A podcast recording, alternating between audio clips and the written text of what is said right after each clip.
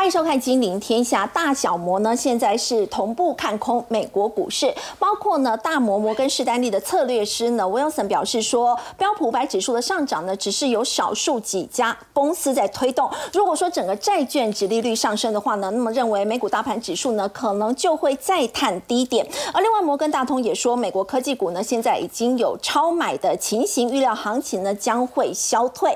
而另外在台积电的法说会之前呢，现在市场观望的。气氛呢是相当的浓厚，供应链传出台积电大砍 SMO 超过四成的 EUV 的设备订单，而大家最关注的这个资本支出呢，也可能会遭到下修。不过彭博呢则是报道说，多头压住台积电的比例呢是已经来到了二十年以来的新高。到底台积电的后市要怎么做观察呢？还有缅甸是全球第三大的洗产地，那么传出呢打算要禁止主要产区的开采活动，这也让国际的席价呢是一。度跳涨了百分之十一，是创下了九个月以来最大的涨幅。那么，台湾相关席的概念股可以因此受惠吗？我们在今天节目现场为您邀请到台大电机博士张晴玉，各位好，各位观众大家好；资深分析师谢承业，各位好，大家好；资深分析师李永年，各位好；资深分析师许峰路，大家好。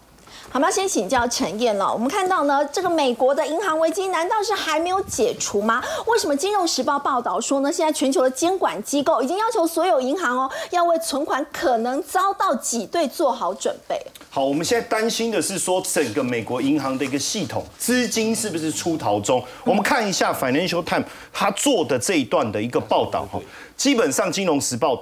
他说，全球的监管机关不是美国当地的监管，是全球 global regulator。他们现在在思考一件事情：过去他们只针对国际活跃的金融机构，也就是说那些大型的金融机构，因为它比较活跃嘛，他们认为说，哎，我们要给它高度监管。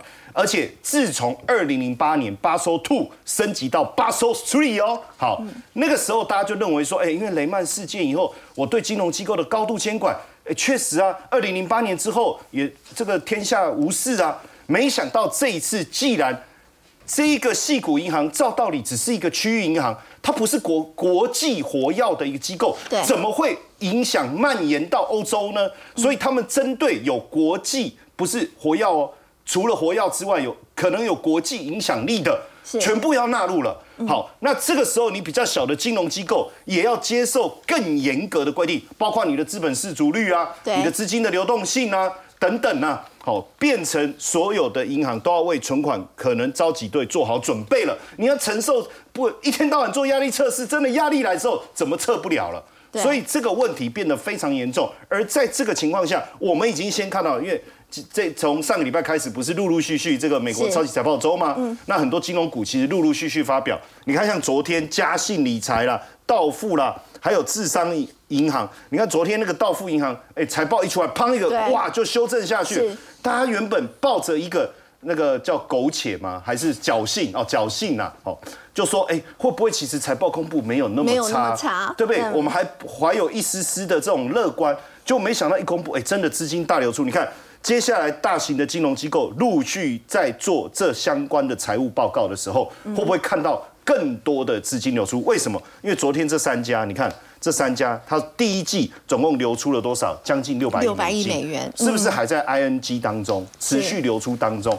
那当然，如果接下来还有更大的，不管是大型的这个商业银行也好，或是区域性的或中型的银行也好，持续公布的情况下。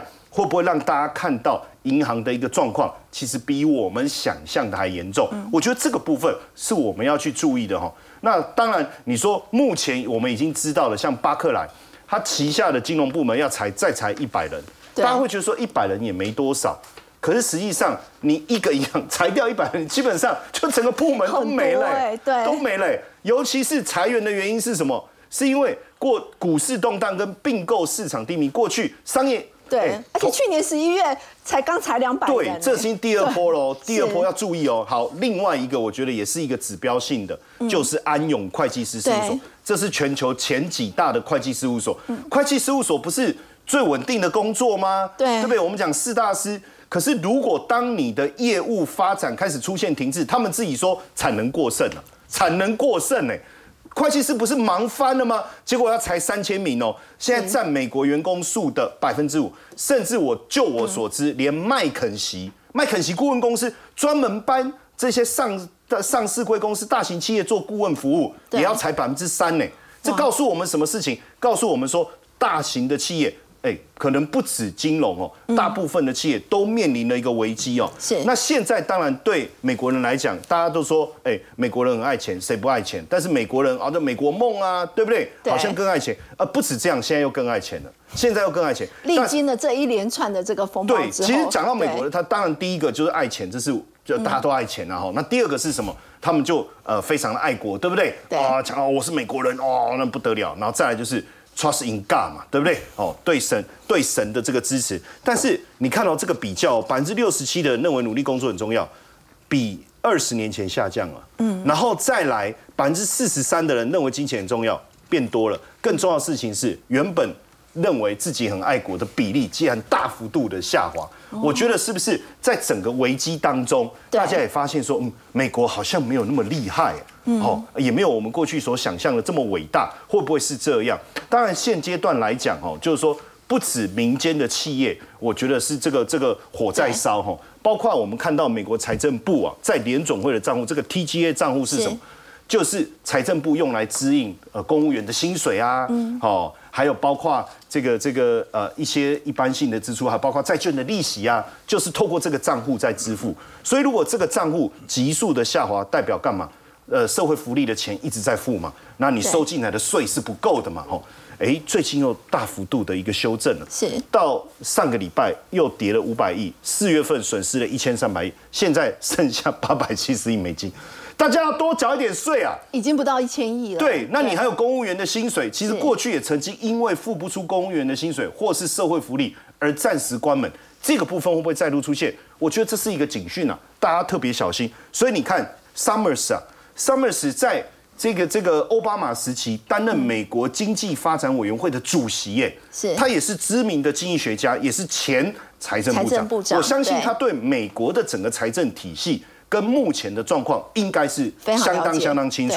好，那那我我就很希望说听到他的支持嘛，对不对？结果他说，哎、美国经济衰退很可能就近在眼前，没关系，我不一定要看嘛，对不对？你近在眼前，我眼睛不要打开就好了。但是他说几率是多少？百分之七十，哎。也就是说，你不可能不去注意它。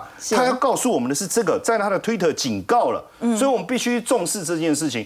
当然，很大部分的投资人可能还稍微比较乐观，可是我们仔细去看一下，这个是呃 EPFR Global 它做的一个数据的一个统计哦，过去十五周哦，有十一周资金是从共同基金跟 ETF 流出的，对，也就是说市场资金很明确的用脚投票，它开始撤离。那你要去想哦，资金一旦持续的撤离，对股票市场的压力是不是很大？加上金融业的危机又很重，对企业来讲，可能未来筹措资金的管道会越来越少。所以高盛的策略是说，资金的流出，上面这个资金流出，其实就是代表大家投反对票嘛，对对股市强缺缺乏乏嘛，支持缺乏支持，所以他认为说还要不要再跌？应该再跌个百分之六。好，那我们要特别 Q 一下这个小摩同步看同步看。你看这个对 Wilson，他本来就是空头。我们讲他，大家会觉得说啊，你不要每次都拿空头，空头但对你跟他感情又这么好，你你每次都讲他，对不对？但是我我们先特别强调，一直以来，当然他没有改变他的想法，他还提醒大家，如果殖率最近殖利率又上来了，对不对？好，美股恐怕会再探低点。大家对 Q1 的财报，他还是在提醒，因为现在陆续公布中哦。是我觉得接下来这一两周绝对是见真章，是不是真的依然太乐观？会不会财报一公布，啪啪啪，每一个都像昨天那个道夫这样，啪九趴九趴，这个我们要特别小心。对因为他们都发现说，其实 S M P 五百现在指数会撑在那，是少数公司在涨，不是大部分的公司。嗯所以小摩的这一位叫克兰诺维奇，其实他是很很多头的、他是很多头的、转空了好但是他也讲说，今年大涨。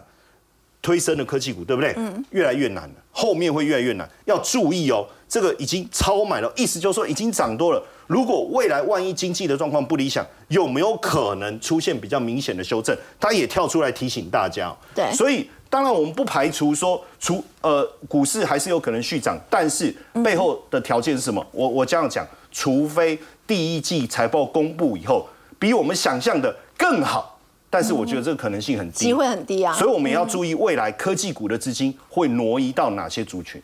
好，刚陈燕带我们看到呢，在美国呢，现在陆陆续续公布财报情况之下呢，目前来看其实是并不乐观，而且华尔街呢现在不分多空哦，其实这些投行呢陆陆续续都是看空美国股市接下来的一个情况。当然，资金除了从这个银行股撤出，现在科技股呢也认为不。不太乐观，都面临到这个估值过高的情况。要请教永年哥，现在钱如果说我要转向比较具有防御型的这些股票的话，到底哪一个族群是可以做留意？呃，我觉得啦，我们先看看美国人怎么做好了哈，因为我们现在这个股市呢，大部分还是跟着美国股市在走，所以我们先看美国股市怎么样。美国人呢，他们怎么做呢？大家可以看到，医疗板块上呢这一块，上个礼拜呢资金流入创下去年十一月以来的高点，这一个。深蓝色的哈，接近黑色的这个线呢，是这个医疗保健资金四个礼拜哦平均流入的这个金额哈。那么这个浅蓝色的是资这医疗保健资金流入哦，就十亿为单位的这个这个数字，大家可以看，它现在呢，它之前呢哈已经是这个往下走的，表示怎么样？资金是流从这个医疗保健这流出去的哦，这些肋骨里面流出去的，现在呢，哎又回流了。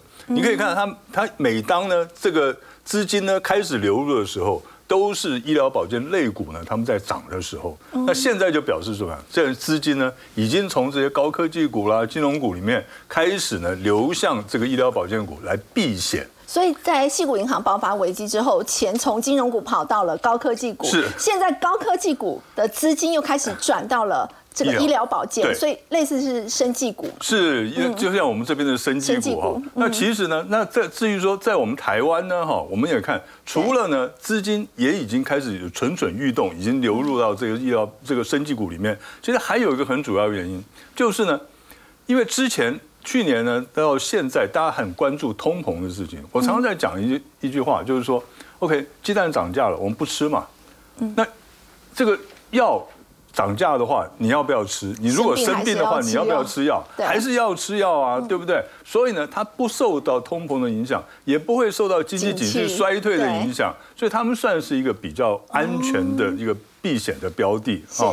那所以呢，我们就可以看一下，像这些我们今天选出来的低价的生技股，所谓低价生技股都是在一百块以下，单价比较低，然后位阶也比较低，对，相对也位阶也比较低一些哈。那这个这些的股票呢，是我们今天选出来的一些标的。那大家可以看哦，像这个一七二零森达，它主主攻是这个高血压的药。其实你可以看，我们选出来的股票，这些生技股，他们三月份的营收，你看只有一家神龙是衰退的。对。哦，呃，还有盛虹是衰退的，其他都是。都是成长的，表现非常好哎，营收的这个年增减率可以看到，年增率只有两成五，甚至还有七成的，是不是哈？这个四成的也是有啊，就两位数的哈，就两位数。那所以呢，像是森达，它做高血压药的；南光呢，抗生素的哈。这个训练呢，它做基因检测，大家知道了哈。那神龙啊，这些剑桥，那剑桥呼吸道用药，在再一次呢，在这个新冠肺炎的期间呢。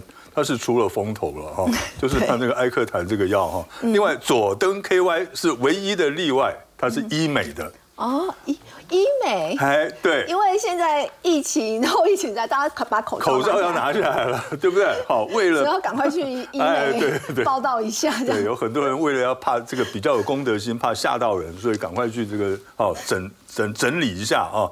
那所以呢？这个其实医美呢，哈，其实也可以注意哈。等下我们会详细说明了哈。这个台药呢，还有盛虹，这个大家可以注意。那其实呢，这两档股票哈，在我们这个 这个研究之前哈，他们还是很温的。可是最近这几天突然一下喷出去了，你知道？等等不及我们跟讲他们，他们就喷出去了。所以我们呢，我们会讲其他的生技股要比较看的，像是制药还有医美这一块嘛。对对，没有错哈。那大家会讲说，哎。那星耀不是也不错吗？可是你要知道，新药它是个很花钱的一个一个项目。嗯，那很花钱呢，你就难免要去贷款啊，或者怎么样子。哦，那现在呢就不太适合这些。是，就是财务杠杆会比较高。对，没有错。那所以呢，我们现在就选的这一些的都是属于医药啦，或者是这个医美的这个产这个产业哈。那我们现在都从月线来看，嗯，哦，因为从日线你可能会看不太出来。我们从月线看，第一个我们看剑桥四一四四一四的剑桥。你会发现呢，它这边已经打底打了很长一段时间了，然后呢，开始月线开始喷，喷到这里来的时候，它做了一个收敛三角形的整理，现在已经接近到收敛三角形整理的尖端了。下一步它究竟是往上继续往上走呢，还是要拉回来整理？我的感觉了，如果在时间再拉长的话，它是应该有机会呢继续往上走的。为什么？因为它去年的其实它去年的营收 EPS 它是创历史新高哈。那今年呢，到三月份它还是在往高走。然后刚才我们讲了，它一个艾克坦就是那个这个新冠肺炎的那个必配良药哈，它具有低成本高毛利的性质，有望在五年之内呢达成市占率五成的目标。而且它最近呢已经开始往东南亚去开发了哈，东南亚市场开发了，所以。这个我觉得最近它是在盘整，可是值得注意。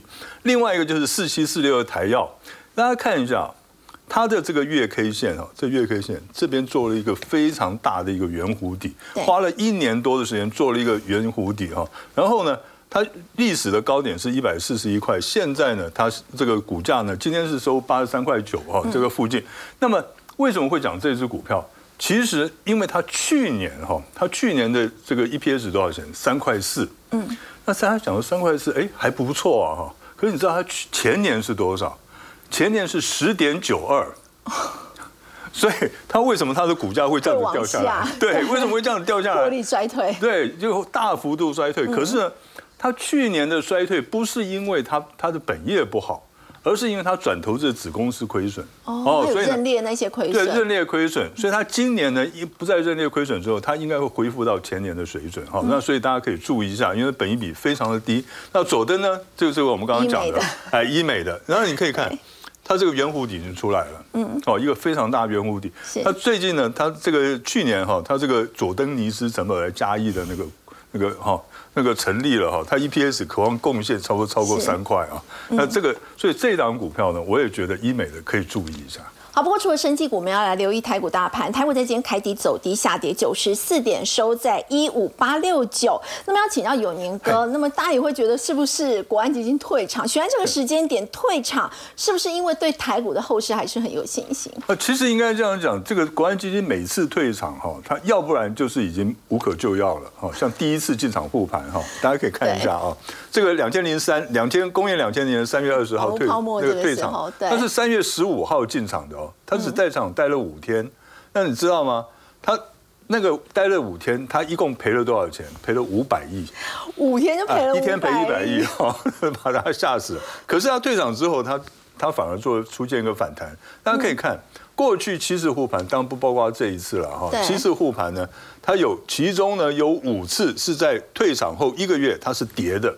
对，退场之后一个月的涨跌幅，其实可以看到它是跌的，都是下跌。对，而且它平均跌幅是百分之五点三八二。是。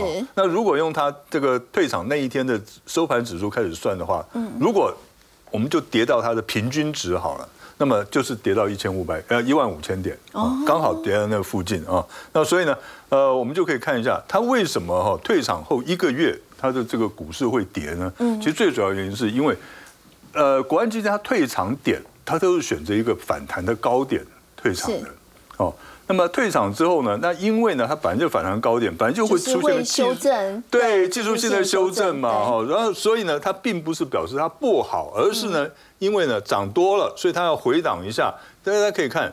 退场之后四个月，四个月几乎都是大涨，除了两千年这一次是，因为那次是特例之外，这是除了这次例外，那次的不要看，其他都是涨的耶。对啊，而且涨涨幅多少而已，对不对？上涨几率有八成五以上。对啊，所以哈，大家可以注意一下。在短线上可能会有一些的回档的走势，可是如果以中期来看的话，应该还是有希望的，有机会是先下后上。是好，不过我们说到，如果接下来要展望一些这个像是比较后市比较看好的，而且未接目前还处在比较低的这个股票，这当中也包括除了我们刚刚提到的这个生技制药股之外，是不是也包括像是食品股呢？要请教封路，尤其我们看到很多吃的东西，包括蛋价、鸡排的价格都在涨，食品股是不是也是相对比较安全？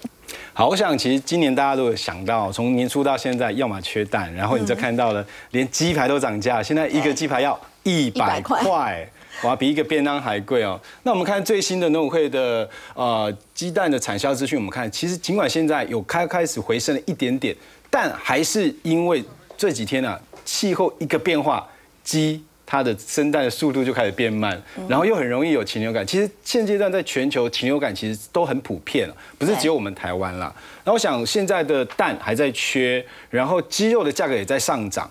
那我们再看，你看现在最近啊，自从我们进口的鸡蛋之后，现在没有缺蛋了，大家要买蛋都买得到，但是呢，很还是很贵啊，对不对？所以现在不是缺蛋，是缺便宜的蛋。那鸡肉其实也没有缺。就是缺便宜的鸡肉，那实际来讲就是供不应求，所以价格上来嘛。那整整个蛋的一个行情，你看这也是一路的往上的，哇，看这个对比两年前这个价格，真的，一路往上，都将近快要五成以上了，对不对？所以我们在看，在整个内需的产品价格都在往上涨的过程里面，内需股突然发现到一个状态，还记得我们之前跟大家提醒，你要看整个股市它到底是不是主流，它有没有接棒的态势，就要看它有没有股票创新高。哦，创新高之后，它有没有把整个族群在往上慢慢的带起来，然后再去观察有没有法人筹码有没有进场。假设法人也在买，那我觉得这个未来就有慢慢接棒的态势。毕竟啊，刚刚永林哥也说到了，未来还有一段行情嘛。那整那很多股票其实第一季还是无稽之谈，也涨多了。那资金慢慢退出来，要找到那些具备有本质而且获利相对好，那接下来还能够不怕国际股市震荡的，我觉得内需股开始应该有戏了。那我们来看一下，我这边来选出四档个股跟大家报告。那讲到对，都是食品相关哦。先来讲我们大家最缺的肉蛋相关题材的。对，来大成，你看它的股价。有没有发现它股价今年是一路的往上、往上一路的垫高？是，其实它快要创新高，它只要突破这个最大量区的位置，它其实就创高了。嗯，那它的价格现在才五十多块，去年其实赚两块多。那去年营收也蛮好，但主要还是在于在乌俄战争的情况之下，上游的原料都很贵，哈，虽然还是赚钱，但是是侵蚀它的利润。可是今年呢不一样哦，其实原物料成本有开始下降，大幅下降，关键是在于哪里？巴西，这个黄豆今年盛产，哇，这个气候一点一点不一样，所以它的饲料价格下下降之后，上游原物料下降之后，虽然说它这边的成本售价终端的销售可以往上提升，所以它的获利今年的成长会比去年好，好，技术面也出来了。那可是我看到最近这个是谁在买？是外资在买，投信没有买。那我一直在在提醒法人筹码怎么去观察，外资在买，有可能是呃公司派利用外资的户头，又或者是短期的一些资金，但是啊，他在买的时间如果拉很长，那通常就是哦真外资，它是长线做布局。嗯，那你如果要去看比较有及时性，你要看投信，因为投信一买它很特殊，它买下去之后，它会一路的买，买到他认为这个基本面有改变。那最近在买谁？在买普丰。来，我们来看普丰。普丰最近这几天是不是开始跳空往上涨？是，强度就比它强。来，这一天是大家一起爆量发动攻击，它已经领先攻击了。嗯，而且昨天跳空几乎大涨，然后今天震荡创高之后再震荡。可是这一天开始，我发现投信已经开始买。好，一样原物料收汇，去年饲料价格都很高，然后成本垫高也获利，它去年赚了五块多，这是绩优股，它一直都有赚钱。那今年的话。饲料成本开始慢慢的往下降了，原物料成本往下降了，价格容易回去吗？你现在鸡蛋有便宜回去很多吗？没有，对，肉也没有便宜回去很多嘛，还是在相对高价，所以它今年的 EPS 已经有法人估哦，本来今年估五块五，可是啊，从年初这一波的涨价开始之后啊，法人已经估到它有机会挑战一个股本。哇，那你想想看，十块钱以上十块钱哦，可以接近十块钱哦。那个股价已经从七十多块盘整那么久往上走。是。那我要再提醒的是，已经有人陆续续在创高，所以这一定是一个趋势。那再来就是我们再看，啊，一样是乌俄战争，上游原料去年啊大涨，像棕榈油、南桥主要是做做肥皂相关油的一个产品嘛。那今年整个油的价格已经下跌了，再加上中国市场回温，对，来这两大好处。去年啊。中国封城，去年啊，价格那个原料成本上升，那你看它今年股价是一路的也往上走。嗯，好，这个我要再提醒是，你看到第三张，这一样是股价在怎么样，即将要创新高。再来看联华，同样的逻辑。去年啊，也是因为俄乌战争，大家知道，其实俄罗斯它是全全球的农产品的啊这个出货的大国，包括像乌克兰也是，所以去年包括像啊俄罗斯跟乌克兰这边的出口的小麦，它就变成价格很高，出口很少。再从它成本上升。可是今年就不一样了，今年包括像俄罗斯也开始扩大，澳洲也开始扩大，价格小麦价格已经回回到这个二零二零的水准，所以相关的产品哦，大家知道联华产品非常多嘛，它有泡面啊，有零食啊等等这些东西，然后再加上说它的股价其实昨天才刚刚创新高。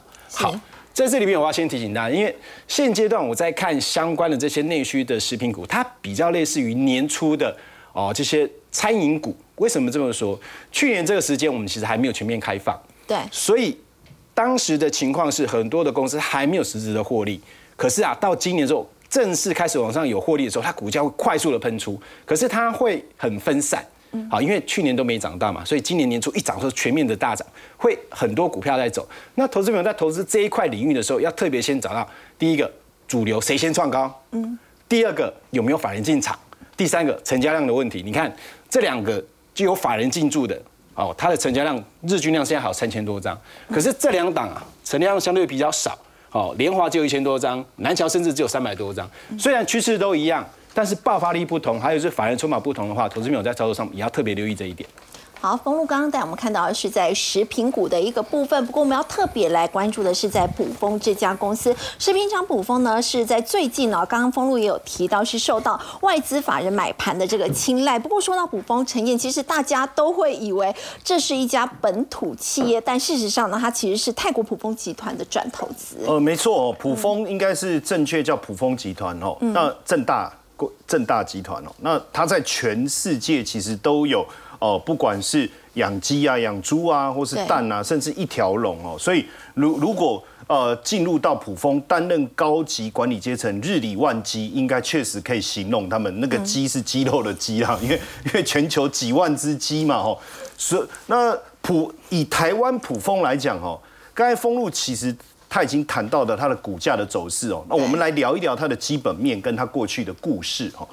呃，最近当然这个物价整个上来以后，包括鸡肉啊各方面蛋的涨价，对于一条龙的这个呃普丰来讲是一定是受惠的，因为它可以有效的去转嫁，那这就变成它有效益的利润。所以你看调整了产品的售价，你也不能说不对不对？也让它的税后存益上来，EPS 五点二八哦。那今年刚才峰伟特别讲到哦，预估可能会更好。一个股那在这整个当中，实际上六成的。整整体六成受惠就是肉品跟蛋品的涨价，那也特别谈一下普丰，你看英文 CP 就跟我们两个一样叫 CP，三月营收二十五点九九亿，年增率四点九，第一季合并营收也上来了，原物料高涨的问题，很多人可能会觉得说，哎，应该很快就可以改善，但是实际上。从普丰的角度在做观察，其实有困难，即便会下滑，也很难回到俄乌战争之前的水准。对，那刚才丰务讲到价格，其实价格有它的坚固性，嗯，而且所有的老板一旦把价格调高了，谁会把它调回去？根本不会再降。你有看过有人越降越低吗？对不对？所以变成如果未来真的成本有下滑的话，那对于业绩来讲，一定是一定是更有帮助。当然，我们就要特别来讲这个阿公级的董事长哦，阿公郑。五月特别教大家一下，月就是两个数中间的那个阴影，叫做月哦，跟大家做每日一中文呐哈。那到目前为止哦，他已经八十几岁了哦，我我特别确认哦，他确实到现在还还在管理着普丰哦。那当然大大家都就是呃特别夸奖他说，虽然是阿公级的董事长，但是他的体力还有他的精神各方面其实相当的年轻，每天做每天做做福利女生，我我是直接趴在地上哎，他还做福利女生呢，而且当然来讲一下哦，其实。呃，我我们要讲他在普丰的故事之前，我先提醒大家，还记得欧罗布伊吗？嗯，上次我们在节目有提到。我跟各位讲，实际上一手把欧罗布伊市占率拉到百分之七十，也是他哦，就是他。是正五月。对，所以因为他这么优秀的战果，所以他就被挖角到普丰去。那当然在这当中，其实带领着普丰，后来又回国，在七十岁重新执掌，嗯，带带领着普丰。对。那在之前，当然有一段时期获利不是很好，员工说五年没有调薪，很痛苦。调薪是一件很快乐的事情，但是他回来以后，哎，EPS 都能够维持在一块之上，更不用讲。我们刚才看到去年突破五块钱哦。嗯。那有趣的故事哦，你知道，呃，年轻的时候，因为我们刚才讲他是这个正普丰集团嘛，它是一个国际性的一个机构，所以他就被派到土耳其去了哦。那被派到土耳其去，实际上如果我去，我我也不知道怎么办啊。那他会讲土耳其话不会，他也不会讲土耳其话，但是他却把普丰的鸡肉卖到土耳其，市占率第一名，你说厉不厉害？不是火鸡哦，是鸡哦，卖到第一名哦，这个非常的厉害，而且。你知道那个地方其实都有一些这个战乱的问题，对不对？好，所以遇到科威特大战，大家害怕吓死了。他既然卖了大中国，因为他看准了哈，就是在在战乱的时候，这些东西一定会大涨价。是，然后他大买了。这个就几乎是我们讲重要哈，让他发了一笔战争财，这些都是他过去的战果。而且你刚刚有提到嘛，他体力惊人，体力惊人。那体力惊人不是用嘴巴讲的，像我们就是用嘴巴讲，他不是。哎，他去横渡撒哈拉沙漠，这个很可怕，二十几公里耶。对，你知道这种这种几乎我们讲。超马的这种概念哦，然后呢，每天他就不要我们不要讲说他每天跑步啊，哦，跑步机啦，两万步啦，甚至晚上没有应酬再游泳个一千公尺啦，这些对我们来讲是很硬的，对他来讲叫日常哎，叫日常，所以为什么他能够？这个过去能够跑这个沙拉沙漠马拉松真的很不容易哦。当然现在他也不止，就是还是持续维持。据说每天他还是跑步啦，做瑜伽啦，所以他的其实看起来非常非常年轻，也能够持续带领普峰。我觉得这是一个关键哦。那当然现现在来讲哦，大家会觉得说大老板对不对？一定是坐车啊，大家司机。他说没有，实际上可能短线。比较短短短期的这个比较短的路程是这样，但是长期的他都坐高铁，而且他不过夜的哦。你要找他过夜很困难，因为他不过夜，所以他不要浪费股东的钱。所以如果你如果你这样听完以后，你是普普。这个普丰的股东，股东的话，哎，你会不会很开心？我相信应该会。好，刚刚陈燕带我们看到是普丰的故事，我们先休息一下，稍后来关注的是知名的分析师郭明奇，他最新的这个博文说，苹果有意在二零二四年要将这个超透镜导入 iPad，到底什么是超透镜？我们先休息一下，稍后来了解。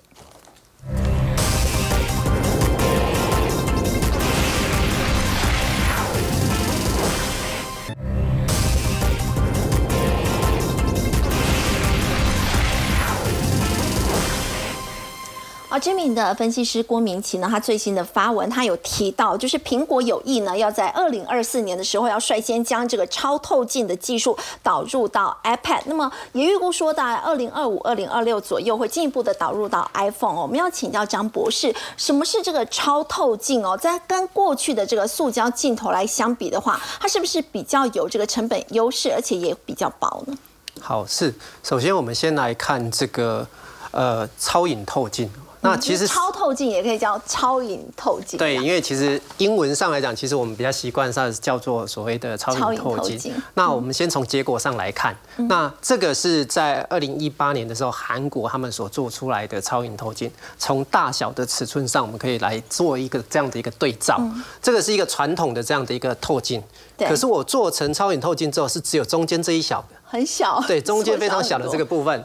哦，这个是大小尺寸。那另外来讲，因为我们都知道，现在大家都希望我的手机啊或者相机的镜头可以望远的倍率越高越好，所以呢，哎，其实这中间就需要很多的镜片去做各种的这样的一个组合，像现在可能有七颗，甚至未来有到八片啊，七片八片的这样的一个镜片的一个组合。那镜片来讲，哎，一般传统的镜片的厚度是这样，是，可是我做出来的超影透镜是这样。哦非常的薄，所以传统的镜面它其实是一个圆弧状。是我们传统的镜面，就像我们看到可能一般常见的凸透镜啊，或者是凹透镜，都是要么就是这样，要么就是稍微反方向这样子。那这个的厚度呢，我们大家可以看差到一千倍以上。哇！所以你我们就可以想象，哎，这样子的一个技术，不管在大小镜片的大小尺度上。或者是厚度的这样的一个变化上来讲，其实都是非常非常大的。是那为什么哎现在大家开始在关注这个东西？那因为其实它是利用半导体的技术。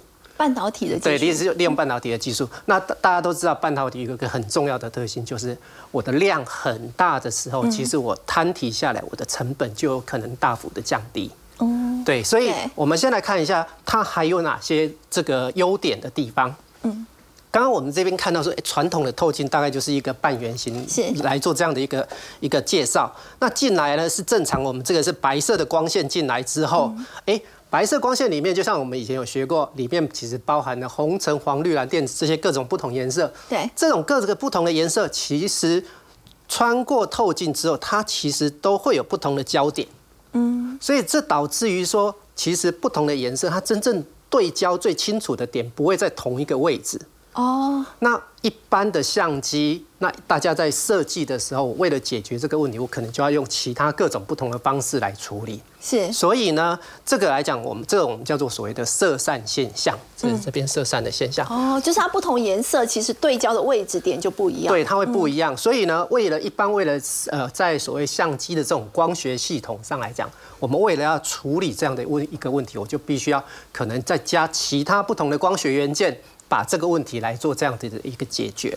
那可是今天我如果使用这个超影透镜的话呢，基本上来讲，我们从这边来看，我各个不同颜色的光其实都聚焦在同一个点上面。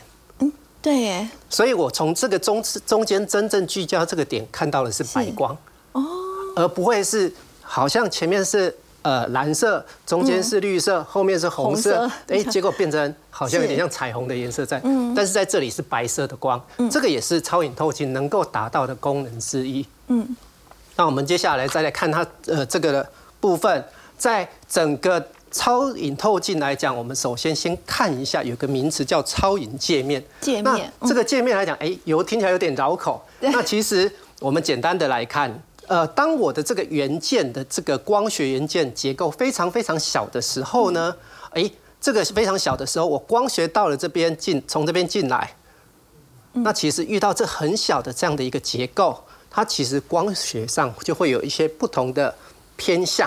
哦，OK，那所以呢，我们利用这样子的一个概念来设计各种不同的这样的一个结构，嗯，让。我的这个光线进来的时候，可以达到依照我所设计，我可能希望进来这里是有点偏折，这边呢进来是直直的，这边进来是往这边走，那是不是就达到一个聚焦的概念？是。那这种它其实的这个结构非常非常小，我们刚刚讲说它是利用半导体的技术，为什么？因为这样的结构其实大概就像我们的波光的波长。比它差跟它差不多，或者比它小。通常它的这个尺寸呢，大小大概都是几百纳米的尺度。哦，对，所以这种结构其实你表面上看起来是平的，就是有点可能最多有点像雾雾的感觉。嗯，可是当你把它放大来看的时候，我们从这边来看，这个是我们所谓一纳米。嗯，一纳米有多小？大概就是等于你头发一根头发是一百纳米。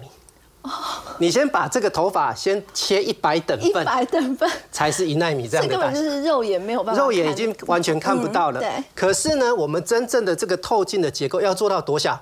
比它再更小，因为我们可以看到这一排的结构跟这一排的结构跟这一排的结构完全都不一样。一样，我就要经过非常精密的这样的一个设计，所以它的难度就在于说，你怎么去设计出这样的一个结构出来，能够达到我们所要的这样的一个效果。所以它做出来其实难度非常高。嗯，那这个部分做出来之后，我们所以它就是可以解决在过去刚刚提到过去体积会比较大的问题。是第一个，就像我们看到，哎，我透镜本来这么这么大这么厚，我现在就变成薄薄的一片。是那所以整个它可以实际上有哪些的应用？我们首先先来看第一个，这个在半导体的应用。嗯。这个是呃去呃二零二一年最新的这个呃台湾的老师他们最新的研究，那他进来的是所谓的可见光，嗯，就是我们一般的这个呃可见光的部分。那经过这个超影透镜之后呢，它产生的是紫外线，嗯，紫外线可以拿来做什么用？如果大家去回想一下，我们在讲光科技的时候，是不是讲到紫外线？对，有所谓的深紫外线、极端紫外线、DUV、EUV。这个来讲，大家应该可以联想到一个画面，就是那么大台的这个光刻机，就是这么大台。那如果今天我的这个元件是中间的这些光学的元件，有没有可能利用这样超影透镜来达到缩小这个这个？体积的问题，所以利用这个超影透镜以后，也许这个光刻机它就会变得体积会缩小非常非常多。对，它就可以缩小，而且当我体积缩小之后，我成本就可以降低。是。那再来，另外一个就是大家在讲耗电的问题，嗯，那相对来讲我就可以相对比较省电，所以其实这个来讲是我利用这个紫外这个真空紫外的这个超影透镜，可以拿来应用在半导体的这样的一个应用。那同时我们可以再来看它接下来还有哪些的一个应用。嗯，那这些应用来讲，第一个，这一个是我所谓的进来的可见光，我进来可见光进来，我可以经由我电的控制，嗯，让它可能这一个时间往这边反射，哦，在下一个时间往这边反射，嗯，它可以应用在光达这样的一个产品上。光达应用在哪里？自驾车。哦，我们在自驾车的时候，我们需要去。前面去扫描前方有没有有没有人有没有车或者是有没有冲出来的小孩等等，那我必须要及时的去反应，所以我去扫描的时候，它可以应用，它可以拿来。所以超影透镜可以运用在自驾车。对，它可以应用在自驾车上面。医疗。另外一个部分，大家知道这个内视镜，我们以前要吞进去其实都很痛苦。对。那这里面来讲，可是因为我为了取像，医生要看到那个影像才可以知道说，哎，这里面到底是发生就是哪里有病症。那透过这样子的一个技术，它也可以把它缩小，那大幅减少这个病患的这个痛苦的程度。那还有一个就是在 VR 的这个部分，那 VR 的部分，实境、扩增实境都可以运用到。是，因为我们刚刚讲到说，超影透镜可以有效的减少我镜片的这样的一个呃厚度或者是大小。那还有所谓的这个景深相机，哦，景深相机其实就是说我透过同样的这个透镜，我可以有。对焦到前面或者对焦到后面都可以。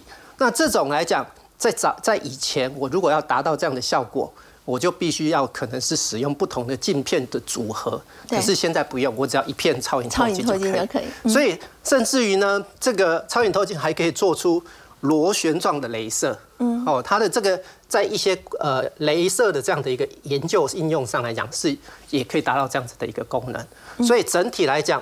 超远透镜不管是在这个医疗健康的这个部分，我们刚刚提到自驾车，嗯，还有穿戴 AR、VR 的这个部分的应用，甚至于。这个感测的这个部分，它其实都有很高的这样的一个研究。明年就是二零二四年，所以苹果真的有可能会导入这个超影透镜嘛？那会对他们的 iPad 甚至之后的 iPhone 手机会也会产生一个很大的变革吗？是因为其实呃，接下呃，因为 Face ID 它其实大家现在已经用的很习惯了，再加上现在大家口罩都已经拔掉了，所以它其实这个应用层面其实会越来越广。那所以来讲，苹果现在导入这个部分，甚至于呃，各位如果再去。我们那个苹果后面的主相机还有一个 top，就是我可以做景深相机的这个部分，基本上来讲，苹果也都慢慢导入这个超影透镜这样的一个。所以也许它的镜头就不用这么凸，对不对？对，因为它一直被人家诟病，就镜头都很凸，所以慢慢的这个就可以做改善。对，不过。可能目前初步看起初初步看起来就是先从 Face ID 所谓这种红外线的这个部分的相机开始，然后呢，慢慢的也就有这样的机会往这个所谓的彩色的这个我们一般可见光的这个的镜头来做这样子的一个呃慢慢的取代。好，我们先休息一下，稍后来关注的是在台积电的部分，在最近呢法说会之前真的是杂音频传哦，那么到底要怎么做观察？我们先休息一下，稍后来了解。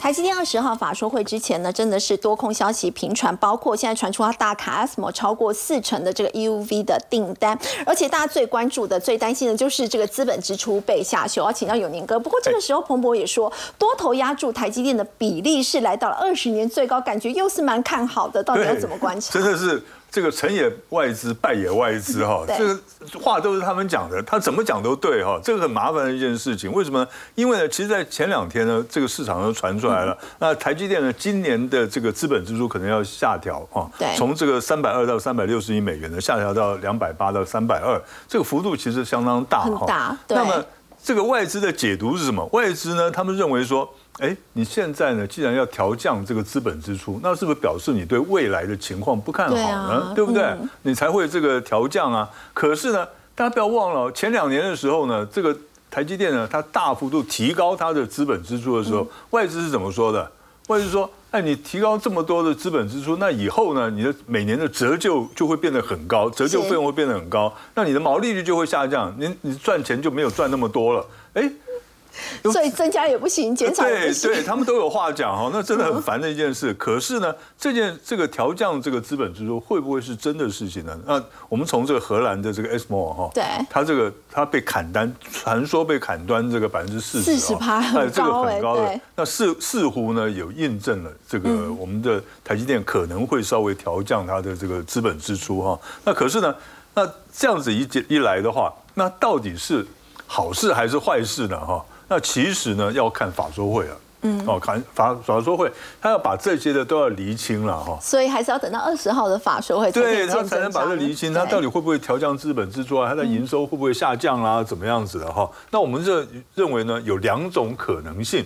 第一个呢，就是调降财测。如果是这样的话，那恐怕就会先卖压出来，那它股价呢可能会稍微拉回来探底。那台积电的股价如果拉回来探底的话，那我们加权指数呢可能也要拉回来了。对。那在第二个呢是比较好的，就是呢它财政跟资本支出呢并没有做太大幅度的改变。我所谓说没有太大幅度，不是不改变哦，看起来是会有一些的修正的哈。对。那可是呢，只要不做太大改变的话，那有可能会利空出尽。那么这些外资呢？他们在华尔街不是四十位分析师吗？找四位分析师，哎，你们看不看好台积电？只有一个不看好，三十九个都看好。那这个情况呢，可能就会出现。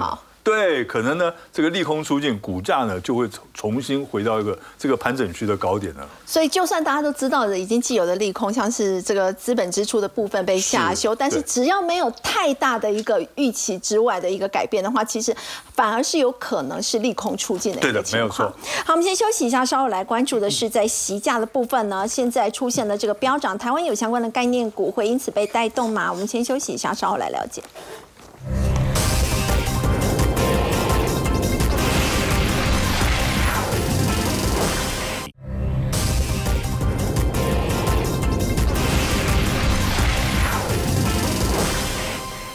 好，缅甸呢是全球第三大席的生产国，不过现在呢却传出要禁止开采，结果也带动了国际席价的一个飙涨。要请教封路，席价飙涨，那么台湾有相关的概念股可以受惠吗？嗯，确实有。台湾现在最跟它有相关，当然就是所谓的低温席高的代表厂商叫深茂。那我们先要先了解它为什么它有机会哦，因为大家如果有印象的话，所有的大众物资在涨的同时，它的股票飙升都是一大段的走势哦。有没有印象？前两年的第一铜，铜价当时候来到历史高点，哇，那个第一铜一路的飙升，最主要关键就是他们都有低价的库存。去年有一档股票最标，叫华兴利华，他做什么？他因为他买了一个冰镍的镍矿，去年有个镍妖镍行情，所有的价格狂飙。那今年这个席价有没有变成一个哦，这是什么妖席的行情吗？目前来看到确实有被它做一个带动，你看。